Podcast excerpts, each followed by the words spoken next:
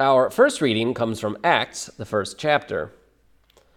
In the first book, Theophilus, I, Luke, wrote about all that Jesus did and taught from the beginning until the day when he was taken up to heaven, after giving instructions through the Holy Spirit to the apostles whom he had chosen. After his suffering, he presented himself alive to them by many convincing proofs, appearing to them during forty days and speaking about the kingdom of God. While staying with them, he ordered them not to leave Jerusalem, but to wait there for the promise of the Father. This, he said, is what you have heard from me. For John baptized with water, but you will be baptized with the Holy Spirit not many days from now. So when they had come together, they asked him, Lord, is this the time when you will restore the kingdom to Israel? He replied, It is not for you to know the times or periods that the Father has set by his own authority, but you will receive power when the Holy Spirit has come upon you, and you will be my witnesses in Jerusalem, in all Judea and Samaria, and to the ends of the earth. When he had said this, as they were watching, he was lifted up, and a cloud took him out of their sight. While he was going and they were gazing up toward heaven, suddenly two men in white robes stood by them. They said, Men of Galilee, why do you stand looking up toward heaven? This Jesus, who has been taken up from you into heaven, will come in the same way as you saw him go into heaven. Here ends the reading.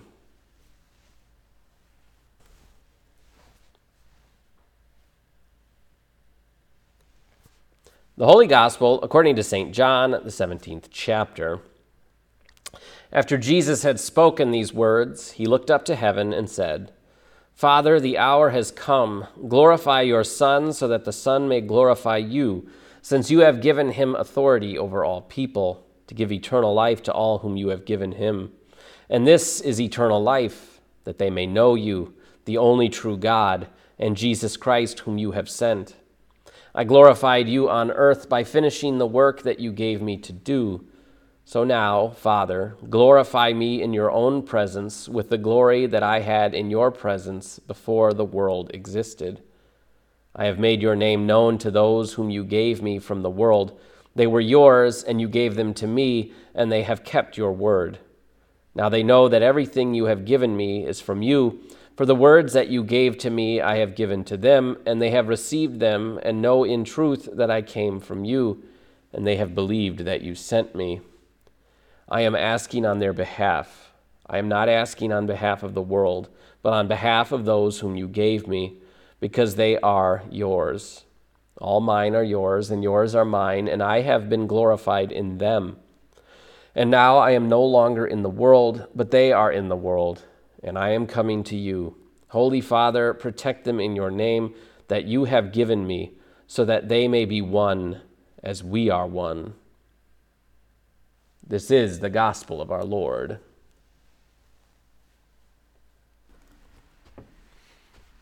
Grace and peace to you, sisters and brothers in Christ. He is risen. Yes, indeed, it is still Easter. It is the seventh and final Sunday of Easter, but at this point, we might even add on, He is ascended.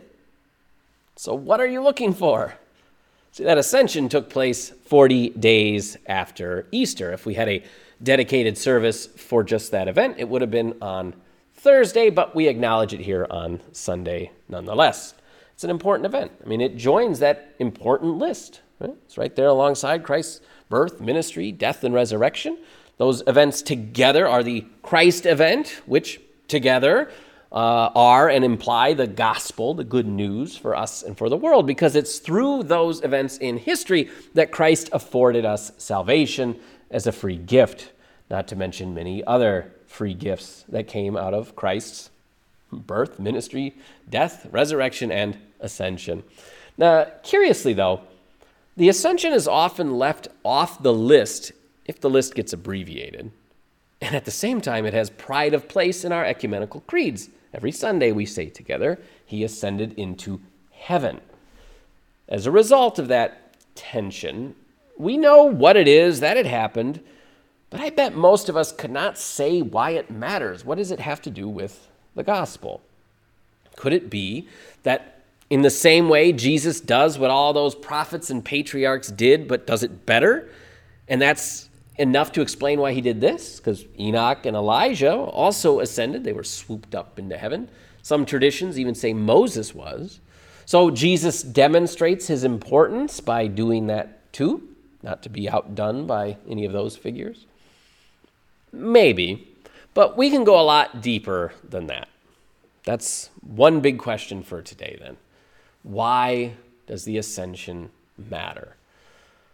We're going to do it in the same fashion as we've spent this whole season. We're going to consider both Acts and the gospel reading, and we're going to find a similarity in what we saw these past few weeks. So we begin with the event itself. That right there may be the simplest and yet least helpful answer to the question why does the ascension matter? It matters because it happened. This is what Jesus did. It's what Luke recorded, not once, but twice at the end of Luke and at the beginning of Acts. And that alone is enough for us to stop and consider it. But we can't completely stop there. I mean, Acts 1 gave us this more detailed account that we had this morning. After resurrecting from the dead, Jesus appears on and off for 40 days and does enough of what he had done teaching, miracles, etc., to prove to them he was who he says he is and all that he has to say is true as well. He tells them then, stick around in Jerusalem for a bit longer, which will turn out to be 10 days, and wait for the next big thing that God is going to do send the Holy Spirit. So they know who Jesus is. They know what he wants them to do and why he wants them to do it. They just aren't exactly sure how long they're going to have to wait, but we know it won't be that long. With all of that cleared up, he is pulled up into the heavens and disappears from their sight. And at that point, we might answer the question, why? Why does it matter? With some uh, historical context, though this isn't that historical because it's still true today. It was just more true back then that people tend to think of the heavens as up there, up above us, up above the clouds even though the heavenly realm, the presence of God the Father, is not just simply floating up above the clouds out there somewhere, but rather it's something, what, more mystical, incomprehensible. Yet God the Son meets us where we are at. And this was no more true than when Jesus walked the earth. So the crowd, the disciples, they thought of heaven as up there above the clouds. So to prove to them that he was in fact going to God the Father, he ascended into those clouds first, rather than simply disappearing as he had a few times already. So they're standing there, staring up. We might call it gawking, perhaps wondering if the clouds shift, maybe they'll catch another glimpse of Jesus. Maybe they're wondering if the that Holy Spirit's going to come right now. Whatever it is they're looking for, some angels interrupt and snap them out of it by asking, What are you looking for? They all know who Jesus is, they know what he called them to do. What could they possibly be looking for? What other proof or demonstration, what sign could they want or need? Well, let's, before we answer that question, Let's jump back in time, 40 days and change.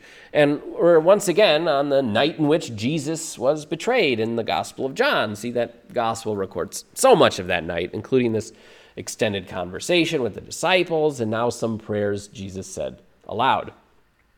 Like we've seen earlier this season, Jesus describes that he's coming on his way back to God the Father. His earthly ministry, fully human in the flesh, will come to an end first by dying a human fleshly death, and then after resurrection, ascending in the flesh back to heaven.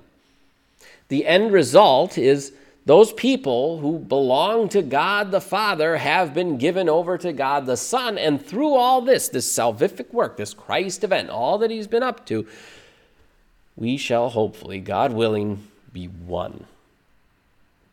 It's here we might answer the question why does the ascension matter yet another way? It's been called the happy exchange. It's one way to explain how salvation comes about, or at least help us think about it. The divine takes on the human. That's Christ being born, bearing both natures. When he returns to God the Father, he retains his humanity. It's not like a ghost floated out of his body. This is not some spiritual transition. God the Son retained his humanity in some sense, from birth to death, resurrection, and ascension. The happy exchange, then, as Luther describes these movements that Jesus is here alluding to, leads to divinity being offered to us in exchange, so that eternal life, which is to say, to know, love, and trust God, to have faith, begins now, as soon as salvation is afforded us. But put it another way, the heavenly came to us so that he might pull us up to heaven. He had to ascend there to pull us toward it. But that pulling doesn't wait for our deaths. It doesn't wait for us to be in heaven. Eternal life starts now. Our abiding with God is here in this life too. So, through these and other words, Christ gives us the assurance of God's presence. Remember, God can be up to all sorts of things in time and space that we aren't aware of, that we couldn't predict, and yet God has made promises about which we can be certain, and this is one of them. God is present in, with, and beside you, yesterday, today, tomorrow, every day. Christ has prepared the way for us each to be one, for us all to be one, for us to abide with God in this life and the next. So I'm struck by this apparent irony, and I hope you are too, that Christ goes out of sight to the grave, to the heavens, and that going out of our sight is an assurance of Christ's presence with us. So, with that said, we've got a few answers to one of our questions. We honor the ascension because it's Jesus doing as the prophets and patriarchs had done, but better, joining a long list of other things. Because it took place in history, because it showed in a, in a visible way that Christ was headed to the heavens, and that the movements of divinity and humanity, heavenly and earthly, afforded and afforded for us an entryway into the divine. Christ became human to offer us the heavenly. In faith, we are already on the way in this life. So let me ask you that other question one more time. What are you looking for? If we take this event and consider it as a stand in for something that happens in our lives, well, it's something like this We've encountered God, we know who Christ is, we know what he's called us to do. So now what? The way we metaphorically stare into the clouds is to keep going back to where we found Christ. We go back to the same place we encountered him before, hoping to see him again right? We can trust God to be consistent about that which God promises, and God promises to meet us in certain places, in certain ways. For example, Christ is present in the elements. This is his body, this is his blood. Christ promises to be present when we gather in his name, when we worship, when we pray, and so on. There's another few things we're going to add to that list, or at least one big one. So, what are you looking for? And where do you look? Considering that, keep it in mind. Keep in mind the next time you invite someone to church, you don't even have to necessarily invite them. The next time you even talk to somebody about practicing religion, about going to church, tell them why. Why you go. All, all, the reasons. And I bet those reasons include the community, the tradition, it's what you've always done, it's part of who you are, it makes you feel good, you name it. But hopefully, it also includes that you are genuinely seeking God and hope to encounter Him through Christ with the Spirit.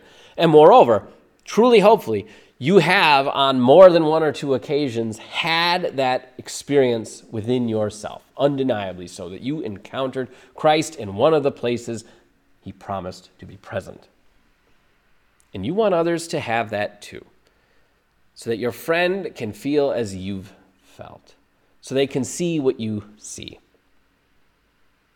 And then in worship, if we can get them there, we are like the angels for one another. We interrupt our gawking and remind each other we know who Christ is.